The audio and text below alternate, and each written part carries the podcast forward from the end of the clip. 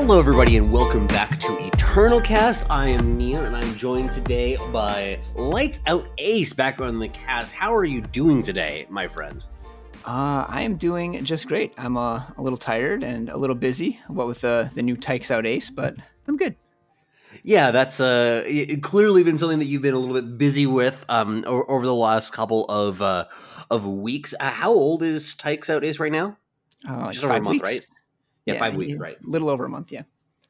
Yeah, it, it turns out that your boy was born a like his birthday's a day after mine. I, we figured that out like later on, which I thought was was really funny. So cute. Yeah, yeah. So uh, j- just uh, getting a little bit of the, the, the dad stuff out out there. You know, want, want to touch on that base with that a little bit. Like, yeah, how are things going with that? Because I, I mean, I, I know that I, it's something that I'm dorky about. If somebody don't you don't like this shit, just you know, skip ahead two or three minutes. You'll you'll survive. Oh no, I mean, I love him. He's so adorable, and it's every little thing that he does. It's like, oh my gosh, today he played. Like he held up his head for ten seconds. You know, just like all these little things, like no one else cares about. Yeah. But like Oh yeah, you so made dumb. that thing, right? Yeah. so like you love him, and you're so excited to like hold him and hear him talk and hear him squ- look at him squirm around and stuff. Yeah, yeah, and it, it's the, the fact that you're like so lame about like, oh my god, these like tiny little things he does, they're so amazing, and, and, and like someone who just doesn't know babies is just gonna be like, I, uh, I guess they kind of wiggled a little bit differently. It's super exciting for you, I guess. Yeah, so it's just- it- they're learning how everything works, you know, learning what synapses fire their muscles, and it's fun to just like hold them and sing little nonsense lullabies to them. And I, I did that on stream today. yeah, that was great. And well, while you mentioned that, we are actually uh, doing this live as well. We've done this, of course, a bunch of times before. But if you're new to the podcast, um, you might hear me taking questions or whatever from the the Twitch chat as we're doing this. But um, th- this is also going to be a particularly good episode to get some feedback and some ideas from the the Twitch chat because we're going to be reviewing a lot of the stuff that's been happening over the last couple of weeks in terms of um the the card actually like, a couple days basically. There's been a shit a ton of shit that's happened in the last two days between balance changes that were launched yesterday and then card reveals that were dropped today. So this is going to be a a really good uh, like way for people to to get give feedback to us and, and like ideas of like oh what do you think about this or what about that or whatever uh, with it as we go through with everything. So, how about I'm going to ask you first, where do you want to start? Do you want to talk about the spoilers or you want to talk about the balance patch? Uh, we should probably go in chronological order. Talk about the balance patch first. Yeah, that's what I thought too. Uh, just wanted to make sure that we were on the same page. And if you got the answer wrong, I'd just been like, okay, well, we're done here. But you know, I was testing. you. oh, yeah, no, it was it was a test and you passed. Okay, balance patch. Let us pull that up. I have it in front of me. I can link it to you if you don't have it available. but Uh, I've got it. We, you got it. Okay. So, uh, this was basically, I would describe it as almost like an unbalanced patch, like a rebalance patch. Like it, it is very strange that basically all of the changes. So there's or there was a bunch of changes that were reversions to previous forms of these cards. Like I've never seen that from them. I mean, we've had like the one change previously where Vara regained some of her abilities, but these were just a bunch of cards that reverted to their original form that had been nerfed previously, which was wild. Yeah, Levitate got like a half on nerf as well. But yeah, this is Oh, a bunch of cards being one. reverted to their actual original forms, like from closed beta times. Yeah. Oh yes, yes, yes. So we're gonna start there. So the buffs. Uh, Argenport Instigator is back to a 2S card as opposed to a 2SS card. Crownwatch Paladin is back to a 2-2. Desert Marshal is back to a 2-2. Rakano Artisan is back to a 2-2. And Champion of Chaos now gets plus one plus one for each ability of the two influence abilities that she has, and as opposed to plus one plus zero. So same other text in terms of getting the the battle skills. So do you want to take these one by one, or kind of talk about them as a group, or I think that we should probably talk about them sort of one by one, I guess, because they, they have very different implications and levels of it. So how about we start at the top then of Argenport Instigator? Um, what do you think about this change? And this is definitely the biggest one. It goes hand in hand with a couple of other ones. Uh, it goes hand in hand with. Champion of Chaos, obviously, and also with Crownwatch Paladin. So Argenport Instigator used to be like the dominant two drop in the game. It was the only three three for two. You know, it has downside, quote unquote. Like we do a bunch of extra damage. Um, now that's not the case. Like there's also Teacher. Uh, there's a couple other like playable three twos like Fenris, for example. So it's not like completely dominant uh, at two power, but it's still very very strong now that more decks can cast it. Uh, but like at SS is like there's basically no base S deck that wanted this. Like even Xenan wanted teachers that now it goes in Xenan, it goes in Stone Scar, it goes in Argenport, which might be back with Crownwatch Paladin. Uh, at, and I think it's just like the headliner of the patch, really, even more so in Champion of Chaos. You're going to be seeing a lot of Argenport Instigator in days to come. Well, that's partly because also Argenport Instigator is just so, more, so much more versatile, right? Like Champion of Chaos, like if you're not in a fairly aggressive Stone Scar deck, you can't play that card really. Like you, sh- you shouldn't be playing that in a three faction deck. Like even though our influence situation has improved substantially since set one, like I still just don't think that you should be playing that card in a three faction deck because you really want to get like like when you're attacking with it on turn four, you want to have it as a five five, and when you play it on turn three, you want it to at least be a four four. So it, it's that's one that I think is a pretty big difference in in terms of it. That the well, Champion of Chaos is really really good in the decks where it's at its best. Uh, Instigator is going to be solid, basically into any quasi aggressive shadow deck. Yeah, and I guess that's a good point that you can put it in three faction deck now. Like Mm-hmm. You're, you're, casting two drops in three faction decks all the time, so why not this one? And some three faction deck that wants a three three for two, uh, why not jam Instigator in there? Yeah, well, and it's something that I think part of the problem before was that some of these three faction aggressive decks have kind of always been just super sloppy and and like weird. But I think that the the support that they've kind of gotten recently in the most recent patch of having the three faction theme, uh, maybe there might be something there in terms of an aggressive uh your gunslinger deck in the Wind-Chest faction or or something like that um you, you can pl- you play this alongside of the uh, uh the duo and like the uh the pistol etc like i mean that's like a, a, whole idea there and a lot of the decks i've seen that are like that already are a little bit too ambitious in the um the influence requirement as as well but it's definitely got something to to take some consideration for it and really think about where he'll be at his best yeah, and people tried that back when Shadow Pistol first came out, and Instigator was SS, and like yeah. Clearly, it's much better when your best two drop is only a single pip. oh yes, much much better. Okay. Of note, so, this card is a uh, pretty. It's it's it embarrasses the rat deck, which has been picking up popularity. Like just every single rat that dies pings them for one, get crushed. Yeah, and I think that it, it does a lot of things like that too. I mean, they're very clear in this that they are trying to buff aggro. Like they kind of say that. Be, I'll just even read this at the, at the top.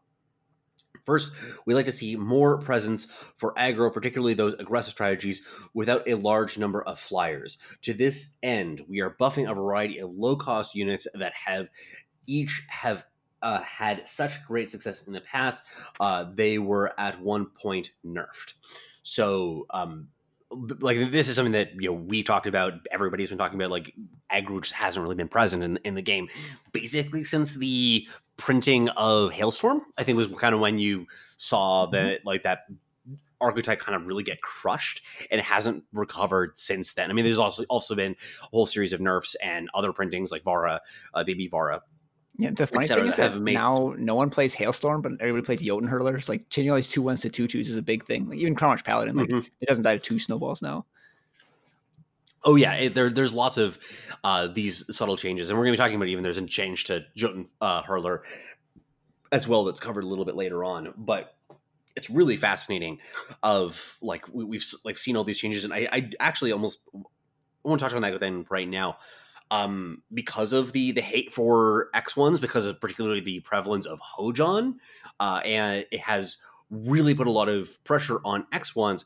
So that's part of the reason that I'm while I like the idea of aggro, I'm still not necessarily sold on Oni Ronin. Does that make sense?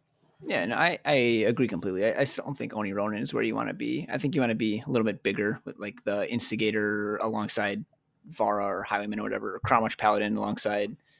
Uh, so Crownwatch Paladin traditionally went in Argent Port aggressive decks like Bloodletter and such. Mm-hmm. And that deck kind of wants to play Vara now, but I think that you just accept the non-bow and play Paladin and Vara.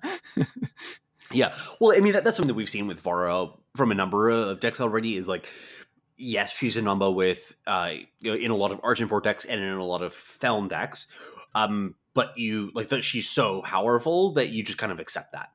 Uh, and you get used to playing around it and remembering all of the different numbers that can come up in the course of the game, and and just build around it so that it's not at its, at its worst, and uh, take advantage of the fact that she's a silly card. Yeah, and then uh, to kind of touch on the the other two of these, uh, Desert Marshal went to two two from two one. This is decidedly not an aggro buff. The Desert Marshal is an anti aggro card, if anything, and I'm not really sure if this changes anything for the card since there's not many Grenadin drones around anymore. And then Rakano Artisan, I think, is still completely unplayable. Like Armory's Day has come and gone long ago. Yeah, these are both cards that are like. I feel that they are very much like they, they were originally done um, in a very particular era when uh, Bandit Queen style aggro decks were the thing to be playing, and uh, or like was like the thing that you're like trying to play to counter these uh, greedy mid range to uh, controlling style decks. So bringing these from two one from two twos to two ones meant that you couldn't block the Grenadin drones out in against the Stone Scar aggro decks, which really let the Queen style uh, Stone Scar decks like take off in popularity. So that's why that buffer like made a big difference then. And but I think that like uh, you know fair Combrei decks have just like not really been good for a while now. Uh, like I can't remember the last like, like maybe Alessi ish, but like even that was like there was like a, a, very different theme, very different thing that was going on there at some level. Like it's just like Desert Marshal kind of like wants to play this like fairly fair game plan, and it's just like I feel like the rest of the game has like moved so far past that. Rakano Artisan is kind of just a joke in my mind because um like like who is playing smuggler stash? Who is playing reforge? I mean like i guess that these things are good if you have the uh, zero cost uh knife but it's just, like he, he's just so friggin' slow and that two two body is not impressing anybody. Yeah, I think Artisan likely sees zero play, and Desert Marshal sees more play in Temporal than in decks with more than ten units. yeah, I mean, maybe, maybe like we we get a deck like um the Rakano aggro decks of old that do, that were playing Artisan. That seems still like a just such a a long shot in my mind. The old aggro armory. I was never a believer. Oh no, I wasn't either. I was never impressed. So, with that, then, how about we uh, take a look at some of the other changes? We have some other buffs as well. So, Flame Blast has been changed to one FFF as opposed to two FFF. So, this is functionally the same as its original design, where it has power surge functionally, but it starts off at one damage as opposed to uh, with um, uh, or let's just one damage with for two power as opposed to uh, for uh, one damage for one power as opposed to one damage for two power. Got it right that time. yeah, I mean it's back, but the world, the context is a lot different. Like now, Cobalt Waystone exists. Now, I don't know. Uh, like I, I guess Island Choice existed back then, but there's just like so many more ways to mess with it now. Uh, and like the fact that it can hit sites is like a buff to it. Like if you're flame blasting mm-hmm. a site, like you already got two for one. You're not happy with that exchange. You're not ahead on that exchange.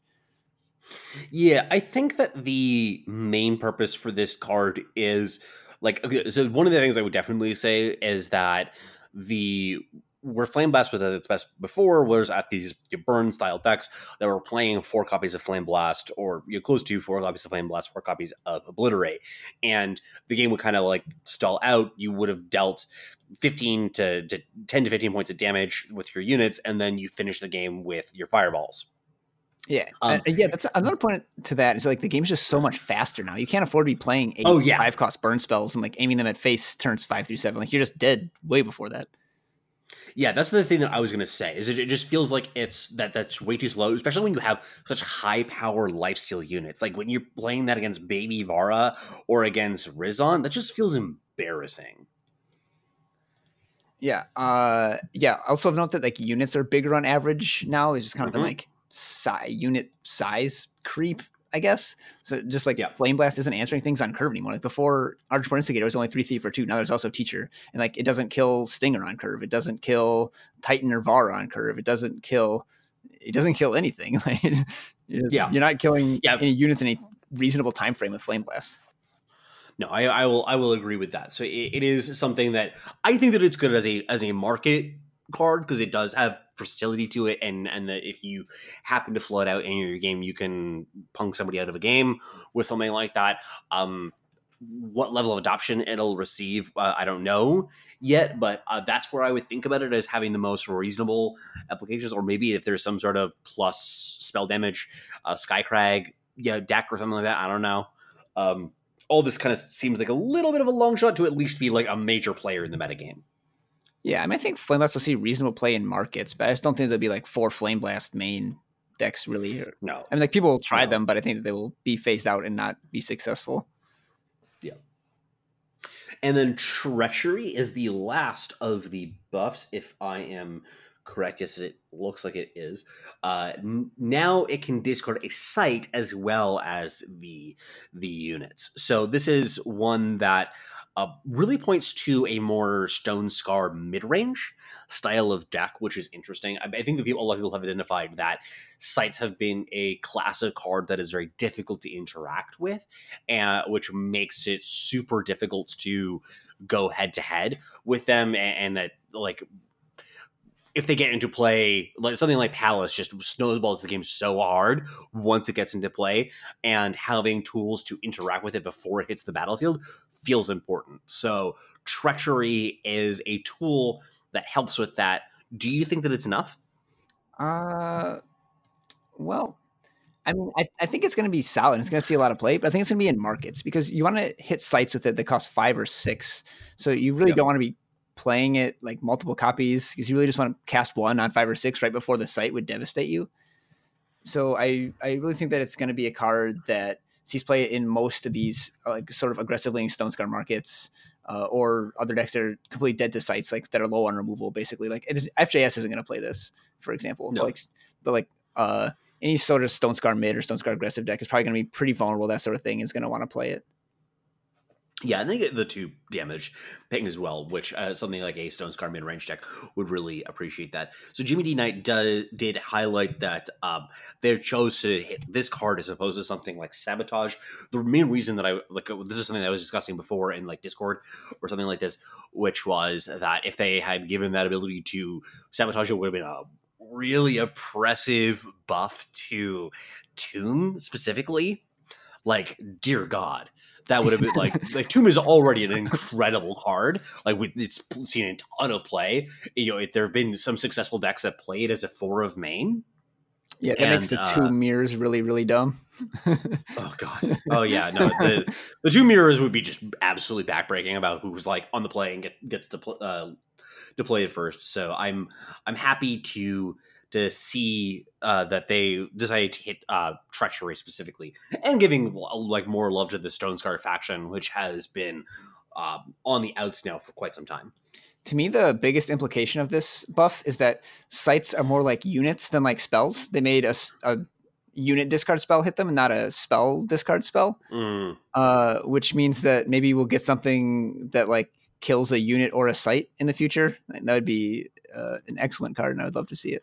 Yeah, I, well, like I mean, I think that part of what we're seeing is just a, a cycle that uh, Direwolf Digital likes to do. I think that they very clearly we've seen in their behavior before that they like to um, push one thing and then push the counter to that thing at, at some point in the future, and and really get you get the feel of that pendulum swing back and forth where sites uh, initially when they were first printed are were very very difficult to interact with we've seen some of the balance changes that have pulled that back slightly but um i, I would not be shocked to see a site removal spell that uh, worked well in the next set when that gets printed. We'll, we'll be talking a little bit about some of that stuff, of course, in the little bit of the future. So, um, any other comments on these buffs so far? Because we're going to get into the nerfs next. Uh, well, so the the main meta implication of this is that they buffed a bunch of aggro decks. I, I still in the, don't think that they're gonna be dominating, and they hit some nerfs that we'll get to in a second. But these nerfs prominently didn't hit the FTP mid range deck, which has been very popular recently. I mean, like Hurler got hit, but like that's a slap on the wrist. It barely matters. Mhm. Uh, I think incidentally, this really improves the position of my pet deck Xenan, and I'm excited to play some more Xenan with Argenport Instigator. Yeah, no, I think that that's uh, people are really you saying like, oh, this is the Stone Scar patch, like Stone Scar got all this stuff. I think that people might be a little bit um, downplaying and undervaluing the benefits to these auxiliary kind of uh, side decks. Um, that like obviously Stone Scar like it was very dead for a very long time, and now it's a thing again, which is which is cool. But now like there are actual other decks that uh, are going to appreciate these changes. So with that, then let us move on to talking about the nerfs because these are important too. Uh, first, let's let's talk about the the, the changes to to the smugglers. Uh, we have Red Canyon Smuggler, which is now a two one. We have Hidden Valley Smuggler, which is now a two two. Uh, but actually, I should um, review what these uh, the names of these are, like what these actually are in terms of the faction influences. I know that not everybody remembers what they're they're aligned to. Red Canyon is the Rakano one, so that's the two one now. Um, Hidden Valley, uh, Hidden Road rather, is a two two that is the win the uh, Argenport one, and then Great Valley Smuggler is a two two, and that gets plus two plus two if you have a relic, and that is the uh, the Elysian Smuggler. So uh, first off, this is like I think I did the math, and this is like we've had eight balance changes to to merchants. Yeah, three out so of five far. merchants and three out of five smugglers got nerfed, and then these two of these smugglers got nerfed again. Hit them again. Yeah, Jesus Christ! like it, it, this is. I, I think that this has kind of brought this discussion back of like our merchants and smugglers a problem. I mean, I kind of been on the side for a while now that I think that they're just a little bit too good and a little bit kind of too versatile and is part of the reason that aggro has had such, such a hard time getting back into the game because like everybody has access to these really potent uh, cards that um, if you have a weakness to aggro, you could just put a good counter to aggro in your mar- market, and you'll just you're fine now. Yeah, so, turn four, you have your Vara, your Hailstorm, or your Defiance, or whatever you want. You yeah. up. Yeah, a harsh rule, etc., etc. Like, like being, clearly they want people to play merchants. They just don't want people to play 8, 10, 12 merchants. So I think they're really going to pull back the set six smugglers next month. Yeah. Have you we had confirmation that there will be smugglers in set six? Uh, we have not. It's just assumed. Yeah. Uh, okay. Things, just, more than more smugglers, I want more displays. Displays are so fun. I want that FPS display, you know? Yeah. See, the, the thing, we, the, this is something that we'll, we'll get into a little bit more speculation when we actually talk about the new cards. The thing that I, I was going to say is um, a lot of people are like just so solidly convinced that we're going to get the the smugglers, like another cycle of smugglers, or like the ones that we have right now. Um, that we're going to get the other three faction sets that are actually supported. I am actually a little bit of a skeptic. I could see them kind of just throwing a little bit of a curveball and saying, "No, you have to wait." Uh, for these, and then we might have a little bit longer. That um, maybe they do something like um, support single faction decks. So uh, I um, I mean, I could easily be wrong. I'm not saying that, that that's like a, a lock or whatever, but I think that people are overvaluing the chance that we're going to get another three faction centered set. So four hours ago, I would have said you're nuts, but then we saw a spoiler has five single faction pips. So you, I, yeah. I'm sort of believing you now. yeah. Well, we will touch on that then shortly, of course. So these these changes though uh the the other thing i was going to say in this is uh remember when um Chest was like at its peak and there were all these people on like reddit and twitter or whatever that were saying like oh people who are bitching about Chest just you know like haven't tried to beat it and they're just like not innovating in their decks or whatever do you do you remember that discussion because like since then since then, I think that I we were discussing this in the, the Discord the other day that the deck has received seven nerfs or like eight nerfs or something like this. Like that deck was fucking insane. Yeah, I mean that was the first tier zero deck we've seen in a long time. Like before that, like Oh, it'd been a long time since like uh Alessi Blitz, and it'd been a long time since like Argenport pre Hailstorm before that. And even then there was like a gentleman's agreement to not play Argenport, so it wasn't Mm-hmm. it wasn't as represented as it should have been. Yeah. well, because the I deck was like just boring as dirt, man. It was Like, it was Red just like oh, Smuggler. back with your idiots. Technically, just like oh, Tavrod like won a game again. Woo! yeah, Tavrod was just game over against fifty percent of the field. If just like played a single Tavrod in turn eight. Yeah. But uh, yeah, Red Canyon Smuggler was like so absurd, and I'm, I'm happy that it now dies to Snowball in Var's favor. That card has been way over the line for a very long time. Oh yeah, I mean, and just like the idea that you just casually get to include it with the the plate, and that that just like ices Yeah. people, just like just, plate or Inquisitor's randomly. like, you play Yeah. a three drop that tutors up its own weapon, a double damage three drop that tutors up its own weapon to give it evasion, just murder you. yeah, it does it does so much stuff, and it is so versatile in the ways that it can be. Because it's just because double damage is just such a powerful ability, right? Like I I I honestly think that it should have had something like double damage on your turn, double damage when you're attacking, like so, something like that. Even I I don't know. It's Double damage when wielding a weapon. Yeah, actually, that makes perfect sense. That makes perfect sense uh, for it. But like, that was a card that was. Oh Jesus Christ! that was for. I was I a two three. Who thought that was okay? thought that was okay. Oh my god. Um. Anyway, that is uh something to look back on fondly in the in the future. Uh, and I mean, it's still good to see play. Like, we've all seen right now, like smugglers are insane. It, it- Yeah, so it- are they gonna nerf him again? Like when does Carrington Merchant go to 2-0? yeah, man. Just just something like that. We we uh it's a matter of time. It's a matter of time.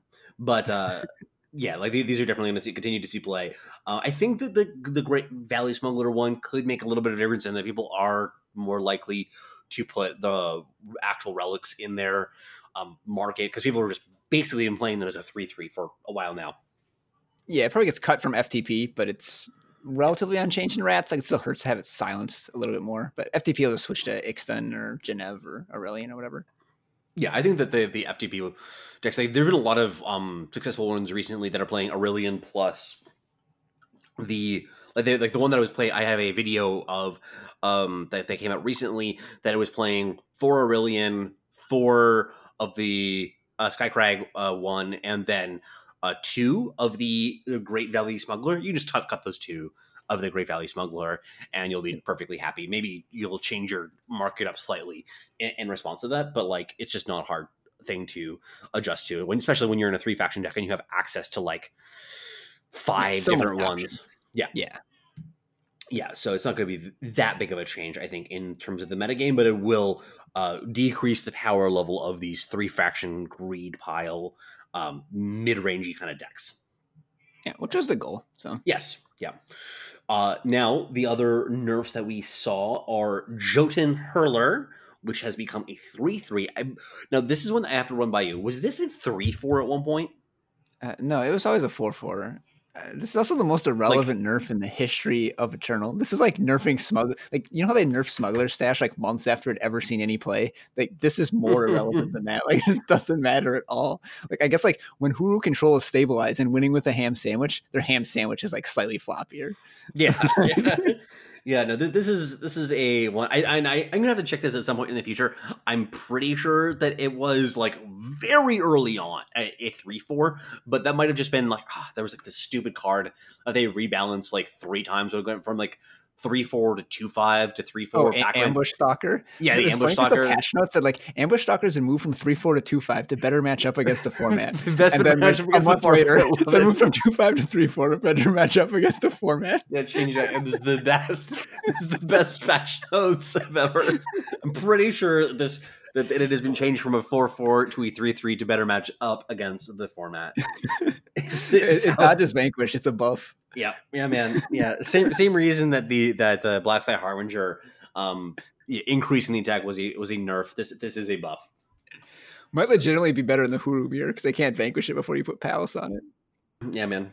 Um, no, I mean th- this is a card that is really there just because it gives you some, some fodder and these snowballs are really relevant. Um, it, yeah, it's a I- I- snowball with an extra piece of cardboard attached that you can Yeah. put in your market or put tuck to strategize or whatever. Yeah, I think that if it, it depends ultimately on where the metagame is at. I think that where it is right now, where that snowball is really valuable, uh, you are definitely not cutting this from a lot of the decks. Uh, but if it moves in a direction where um, that the snowball just isn't necessary uh, quite as as often, then and the, the, since the four four is not nearly as good, then you'll be cutting this maybe a little bit. Then I don't know. Yeah. Yeah.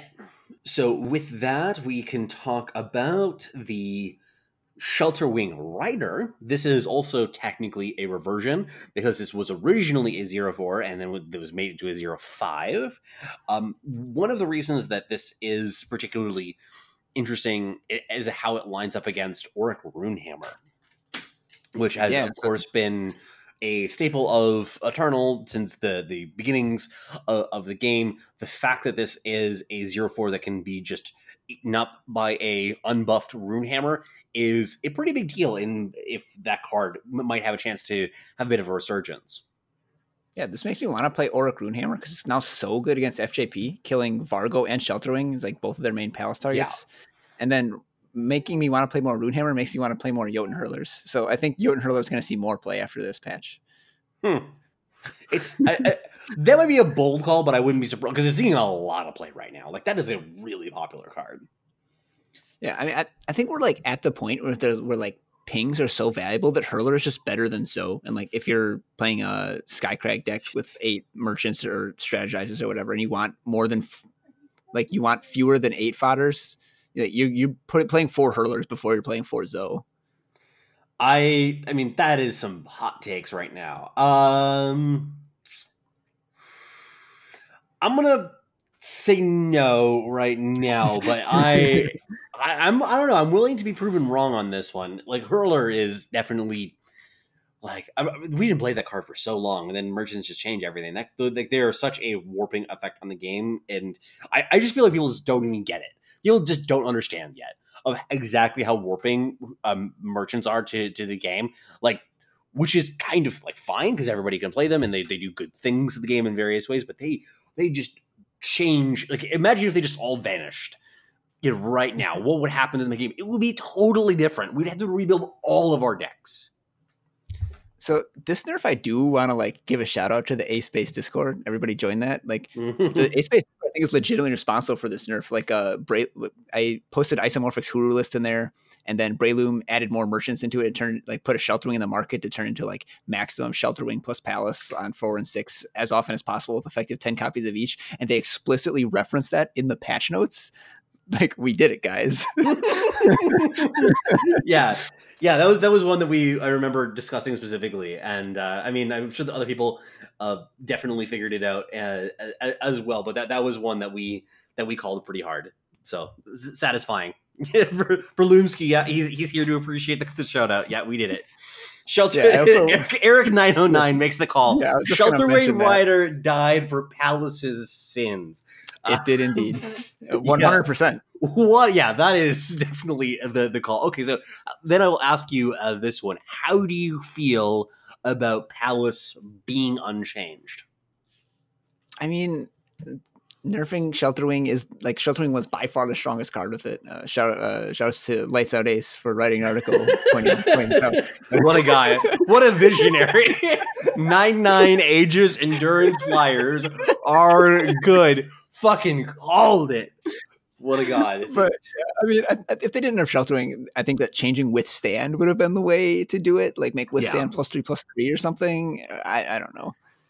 Yeah, I think this is one of the things that I find like wild about it, and however much Patrick Chapin says, like, yeah, we'll change the campaign cards if they're a problem. It's like, okay, I mean, sure. Well, changing Withstand, technically not changing your campaign card. well, exactly. I mean, like, you functionally, it's changing one. Like, we, we all get, get the joke there. Um, but I I mean, I appreciate that they say that they're open to it. They still haven't done it, and there have been a number of cases where it like looks like it might be a good idea. And That's this is like you, if you couldn't do it here where you could especially say something that's like, well, we're not really changing it. We're just making withstand plus two plus two. And, you know, like, so we're not actually changing your pals. Like, they could have done that. And it, it was kind of like obvious as a as a route to approach this. And they just chose not to do it. So I don't know. I, I mean, it's it's pretty clear that they're going to they, they put a lot of effort into avoiding that if they can.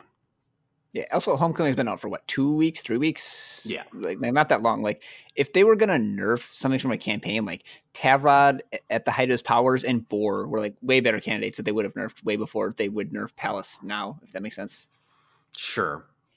I don't. I don't necessarily think that I agree because I think the Palace has done so much job, like work to shift the metagame like a lot, and that you could just do such a light tap to it too. You just change like like if you give withstand plus three plus three, it is still a really fucking good card. It is still just like a superb card. I th- I think that it would still say just like an absolute ton of play. But yeah, and, and that's actually like a very relevant nerf because then it makes it so that Palace on Shelterwing doesn't two hit KO you by hitting you for nine and then eighteen. If yeah. it's twenty seven. If it's only plus two plus three, then it's eight and sixteen. It's twenty four. You need to like get in there with another guy, which like isn't hard, but like mm-hmm. that is like a relevant breakpoint.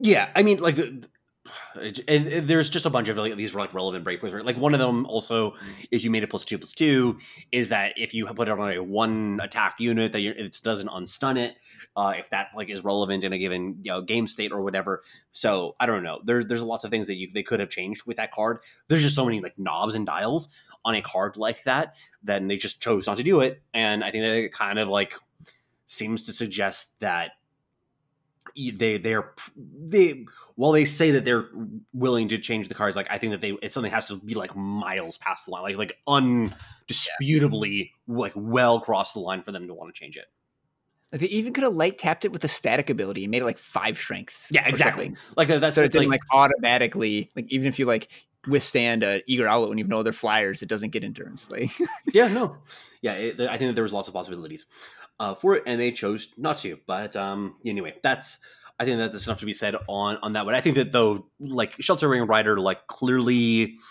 slightly worse. It could make a difference in things like Auric Runehammer, which has a bit of a cascading impact in how the, the game works out. But ultimately, I don't think that this is a massive change compared to, for instance, I think the buffs are more important than than the the nerfs are, or the, the yeah, than the nerfs are. Oh, one more thing on Shelterwing is uh, with the Stone Scar buffs, Vicious Highwayman is likely to see a lot more play, and now Big DZ Rider doesn't yeah. block that anymore, which kind of sucks. Yeah, I think that, that that's another one that I was um, interested in as well. So we'll see how that all pans out. But there's definitely a lot of possibilities of where things are going to go from here. Uh, I think that it's the metagame is kind of, I think, jostle around a good deal over the course of the next couple of weeks, but it really does depend on the release of the next set, of course, because this was something that was uh, announced at the ECQ. Uh, it was sort of re-announced today on Twitter again that we would be getting a new set for uh, for Eternal the coming in the next month. And um, so we don't know exactly when it's going to be happening yet, but they we were already in spoiler season, which is not what I was expecting. Yeah, I mean, I'm super happy to see an accelerated schedule. Like, there's always that stagnation period. It's like this has been out for two months, and this is still another month before we start seeing spoilers. And like, I guess I'll just like jam another few games of FJS. and now we're like already getting spoilers. That's really exciting. I'm super into. It. Oh it. yeah, it, it is, and it's actually something that I um. So last year, at, in like May-ish time, I wrote an article that was on the state of Eternal that was talking about the uh, like kind of like what was going on in the game at that point because there was a lot of like naysaying because the player numbers were down and everything like this. But th- there's just kind of a ended up being that year. It feels like it felt like a long period of time uh, between when the last set was released and when the next set was released. And we actually saw that even the previous year, that in the spring, player numbers were kind of depressed. So I wouldn't be surprised if Direwolf kind of was um, responding to that player behavior and trying to move their set a little bit earlier in order to make that lull uh, to be a little bit less severe. Yeah, and they also changed the draft format too. Like they're definitely like taking feedback into account on mm-hmm. the like stale meta complaint. Yeah, that that'll actually be something that I'll just get your quick opinions on at the end too, because I have not touched the draft format really, basically at all. Uh, I've been I mean, playing a I've done like bunch of five drafts for it, and I have no idea what's going on. Don't ask me. it's more than me, man. It's more than me. So I'll My last your draft. No, all right. I, I did a draft right before this. I lost to multiple decks that had Mug and Research Assistant in them, and beat a deck that had Sheriff Marley and Rakano Sheriff. I have no idea what's going on. yeah. I mean, I- I mean, I was watching a little bit of that. It was very confusing as to what was happening there. It was like, and the thing is, too, was like, I'm just like not even sure exactly how you won or lost those games. like, what exactly happened? Like, was your opponents just playing bizarre? I think that that was part of it. and Your draws didn't seem great. I don't know. It was a very strange uh, draft. I, I don't know. Let's leave it at that. Yes. yeah, yeah. Anyway, let us uh, then move on to talking about the next set because we actually did get a couple of cards and a new mechanic. So let me pull that up here. Okay, first off, we have Onslaught. It's the new mechanic. We have, uh, according to this, three new mechanics in Dark Frontier. The Onslaught mechanic is does something when played if you or any of your units have attacked this turn. So far, we've only seen this on. Uh, actually, we've seen it both on spells and on units. So it can be uh, on uh, anything, probably. Like it probably can be on uh, weapons or sights, etc., etc., etc. But it is a ability that just triggers when when something ha- has attack. So it's a pretty simple ability to um to activate. This is kind of similar to things we've seen before. Like it's very similar to Spark, but just just slightly less restrictive. Yeah, I mean, it was uh, it was raid in Magic, which is a mechanic that works very well. Like sometimes you want to suicide attack your guy to get your onslaught effect, Mhm. and that's cool. And the card that they showed it on, like the big headliner card, Aspect of Destruction, is cool. Mm. I don't know. It's, a, Yeah. it's just a staple, like like, not staple, like a solid meat and potatoes mechanic that like plays well and is fun. Yeah, there's like kind of what I describe it, and I think I've touched touched on this in some previous podcasts. Like there, there are mechanics that you know give a set character, and and you do something really you know interesting and, and different, and change the way the game's played. And then there are mechanics that are mechanicy mechanics that play like mechanics, like they just kind of grease the wheels and and are a uh, useful tool for balance or, or something like that. Um, and this feels much more like that second category. It is not something that I don't think people are going to say like, "Wow, this is crazy! I can't believe we got to play with Onslaught." It'll be something that's fine, and um, the, it's more about the particular cards that have this design on it. I, I do want to say uh, Days on Days Undoing had a very good comment, which said he hopes there is some card that tutors for cards with this mechanic, so that we can refer to them as Mm. onslaught fetches. okay, so people who don't know, that is a reference to uh, Magic the Gathering, where there are a, uh group of land cards that are fetches that uh, come from the set Onslaught. So people refer to Onslaught fetches as a type of card. So they just just want to make sure that everyone got that that joke because I'm sure that a lot of people are just like, "Whoo!" No idea what they're talking about. But uh, I, I like that idea. I like that idea. So um, th- this card, though, particularly aspect of destruction, is the first one. It is legendary. It is seven cost, triple fire, influence, six four, charge, and if you have onslaught, ready your units. They attack again. Actually, um, quick question. I don't think that this clarifies. I don't know if anybody saw this in like Discord or whatever. Does killer count for onslaught? Uh, yes, it should. That counts as an attack. Wow, that's actually that's an important point. Interesting. Oh I yeah, had you can you that. can kill her and then play aspect of destruction, and then you can attack with the unit that just killed her. Synergy. Yeah, no, I mean, there's lots of things that you can do with it with that that are kind of interesting. It's, just uh, like a small mechanical wrinkle there that might be relevant for whatever reason. But um, yeah, aspect of destruction. Well, this card is clearly very powerful. Uh, it's more we a question read it for the the podcast listeners. So, so it's a seven FFF unit. It's a six four. I, I read it Charge. already. Oh, you read did? It. Oh, okay. Yeah, man. Oh, okay. You didn't even pay attention. I was, wasn't paying attention. I, was, I was in my own little world thinking about demand death rod. It says it says killer in uh, relic weapons right in the article. I know I saw that it was relic weapons. I just didn't notice the thing about killer uh, for it. Thank you, Joxer. Um, yeah, six four uh, uh, charge, get a second combat, like bad news slash um, big fat idiot. Um, So I I don't actually know. have a thought about this. So sure. Bad News was never good enough to play, really. Like you play like a one of in like the Workshop Forge deck as a meme, and like Sack the City, Mhm. another card that basically doubled your damage output, never good enough to play. Then they released Korovyat Palace, which plays Sack the City for one more, and it was broken. This card plays Bad News for one cost more, so it must be broken. it's just math. Yeah. No, I I mean I think that this is a card that definitely has a lot of potential. It's about like whether you have something like I guess a, it, this would be really good in a big praxis deck is what like strikes me like you put this in something like a heart of the vault slash um like maybe even great kill titan i don't know if you don't want to go quite that big but um if you play this in a deck like that build a big board um you know attack in with everything play this guy attack in with everything again like it's hard for me to imagine that your opponent just doesn't die Yeah, I mean, it, if you are winning, it certainly makes you win. this seems Yeah. like a combo card to me, like in the aforementioned Demand Yeah. Death Rod, which I know Kamado has been all about playing bad Demand Death decks. Perfect. Yeah. No, that's that's an important aspect to the card, of course. But no, I, I think that this does have. I'm interested to see what people can get away with if, if putting this into a more combo heavy deck because this does seem to have some interesting potential there. But um, so, so one that I think is like worth keeping an eye on, but it, it has to go in a very particular kind of deck. It's not just like a generically powerful card. So next, uh, let's talk about the Pristine Light. This is a three cost legendary spell, double justice influence. Kill each unit with four attack or more, and then onslaught, draw each unit from your void that died this turn. So this is really powerful, um, potentially. It's kind Obviously, of it's obscene.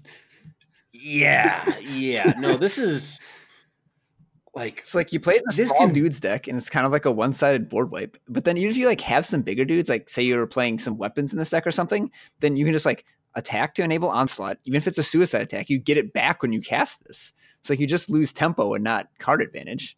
Like you're you're there's no situation where this card is not like ridiculous, right?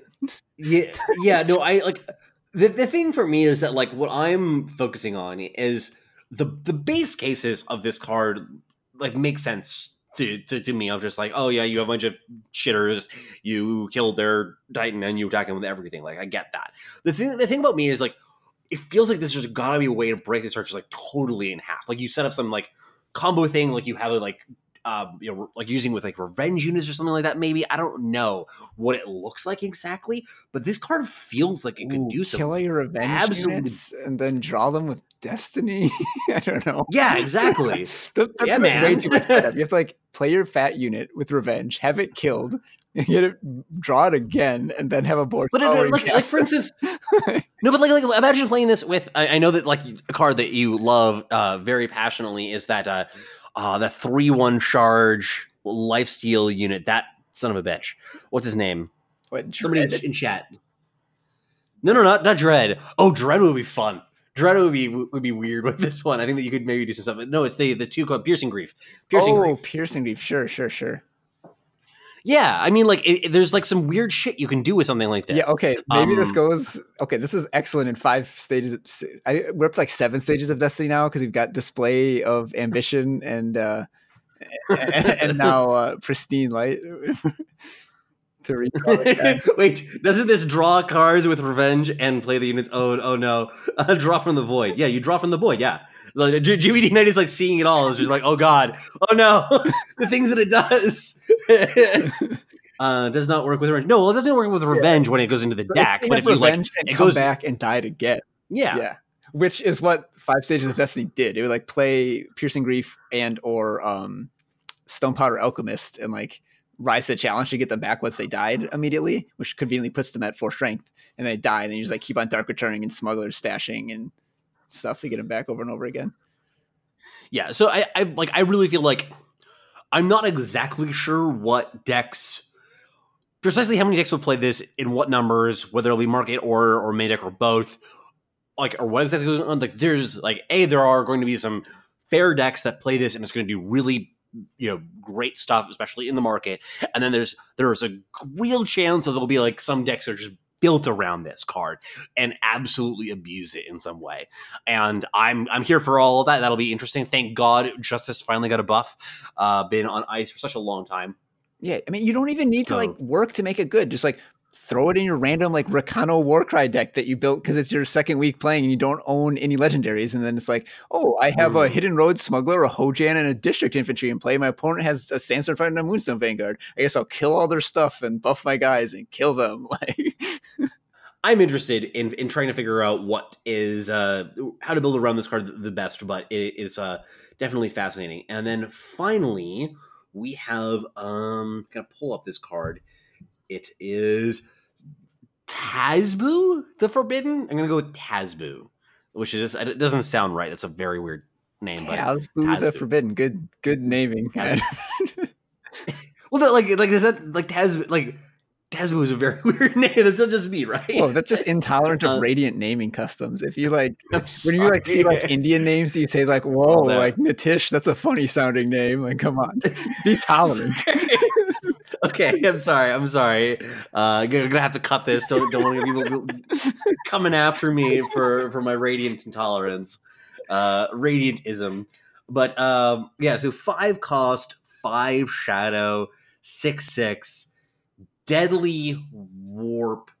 Uh, when one of your unit other units dies, draw a card and take one damage. So I think the thing that most people noticed the most quickly about this card is that it costs or that it requires five shadow influence. And everything that you think about this card has to be viewed through the lens of five shadow influence. Like that is so goddamn much. This is the mono shadow heart of the vault. I just want to point out that warp has never been in shadow before. This is breaking new ground. No, wait, there was the end of the. God, I always forget because end is near, end of the line. end of the line. Which, which end of the is line. Because they're both shadow cards from the same set that are rares. Have end, Yeah, no, and end of the line is the one that's the the shadow yeah, end, one. so end of the line has warp too. But okay, so it's like the second shadow warp card. But more warp is fun because warp is uh it's exciting. You know, like you hear that sound effect, you're like, oh, I get to draw an extra card this turn. to betray the cause too. Uh, Swiss, the stopwatch. Okay, I'm, I'm super wrong. well. Stop pointing it out. Before, yeah, they're the two cards, man. Come on, figure it out.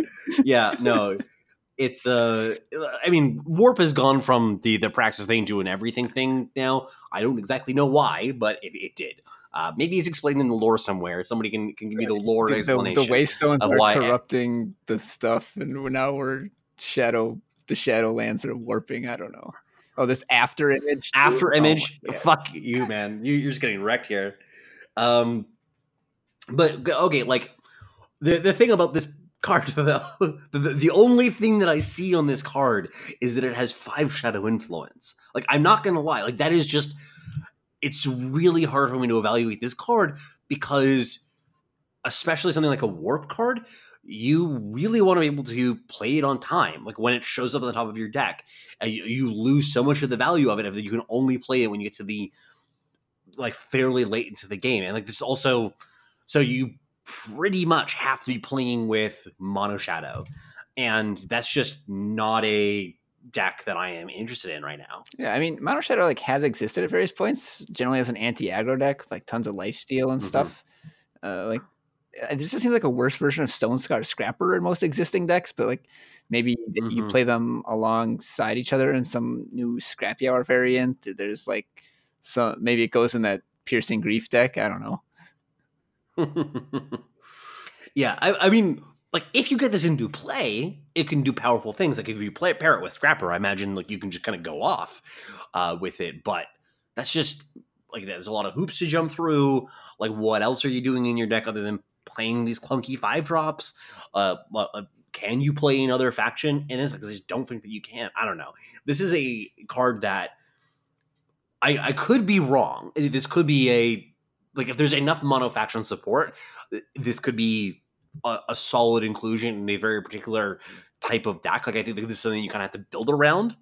uh, but it's definitely got some serious hurdles to jump over. Yeah, so it needs like cheap sack outlets, and, and going through the looking for one and two cost sack outlets, we have like Secret Passage, Devour, Magenta Wisp, like there are and uh, oh, combust. Forgot about multi-faction ones. There's just not not a whole lot to enable this really besides Scrapper. And at that point, like, do you really need additional cards that are good when you have a bunch of little shitters to sacrifice? Like, I don't know. Like, you play it because of the six six deadly warp.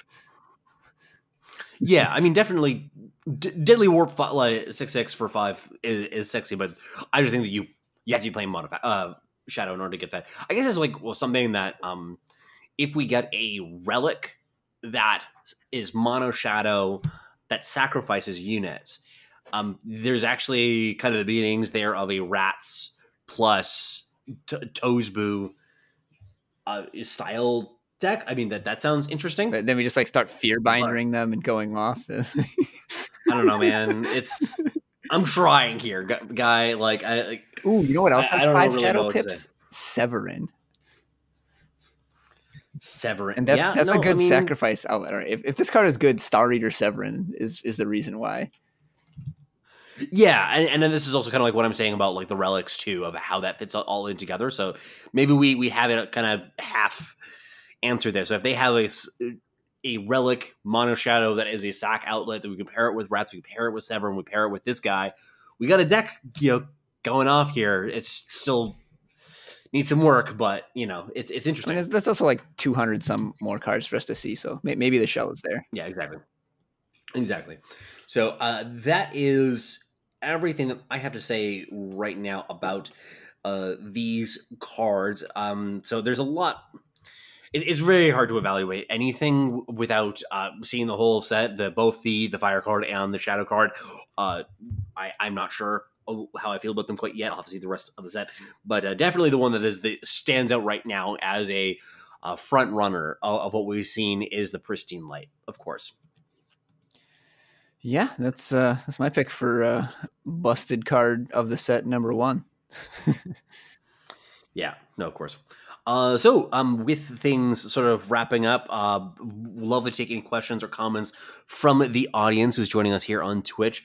Uh, anything else that you wanted to mention, or maybe like anything that you're expecting to see in the set, or hoping to see, excited to see in the set? Well, I mean, like I said, I was hoping for more displays, and I, I it's like I hope this is a cycle of like uh five with five pip cards that have warp. Like there could be some exciting stuff there. Like you know, mono time is always the busted deck on Reddit when a new set comes out. Like maybe it actually will be this time. You know, like maybe if you get like Yeah, an. L head level card that has warp, like I think it's probably good enough to like make the deck decent.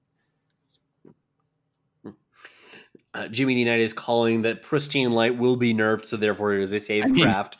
I like that. That That's logic. pretty reasonable take, to be honest. yeah yeah that that card man i i don't know.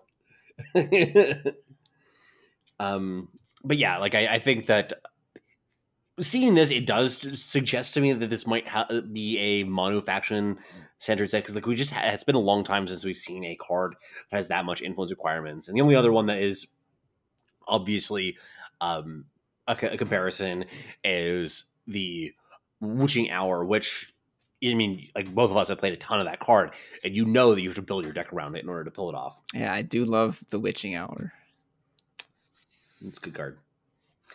Um, Iliak is saying that the card is overhyped. I mean, like, of I course, mean, it's if the overhyped. It's the first like three cost card. bank. Like that's a pretty good fail case. and then, like sometimes you just get a multi for one that preserves your board. Like Plague Wind is a powerful card, and this costs three. Yeah, and I think that just having a deck that, like, if you just have a oversaturation or like, like a slightly higher than normal saturation of Warcry or summon effects uh, as well in your deck, if you're losing your car- units in combat and then getting them back, you get the value of either the attack or the summon effect. Like, I think that that's all great. Yeah, you can just use it to like as like a weird dark return variant. Yeah, like trade off in combat and like get your guy back. Not the worst. Mm-hmm. Yeah, it does. It does some interesting stuff. So I think that it is worth keeping. Uh, like people are obviously going to overhype it because whenever you like the first good cars that you see from the set, you're like, holy shit, it's going to kill everybody and ruin the game and be broken in half. But like, it, it's it's could definitely still be be broken in half. We just don't know for sure quite yet. Yeah, they pulled the merchants so they could push this. Yeah, man. Yeah, finally give justice the chance it deserves. So with that, I think that it will wrap it up. Thank you so much for joining me. Um, of course, join Lights Out Ace on his stream. What are what are you streaming right now? Oh, nowadays, uh, I stream Tuesdays and Thursdays at six Eastern. Sometimes a little late because I have to like hold my son, and then I cut off pretty early, like ten ish, 10, 10, between ten and eleven Eastern. So well, I mean, you also get the advantage nowadays that sometimes you will get to hear Lights Out Ace sing to his son on stream, as we were privy to this evening. So lots of other baby related highlights in in the stream, which is important. yeah, yeah, get, get that get that fan club going right now. Um, but yeah, thank you very much for joining us. Thank you very much to the Twitch chat for hanging out as well. So I'll see y'all later.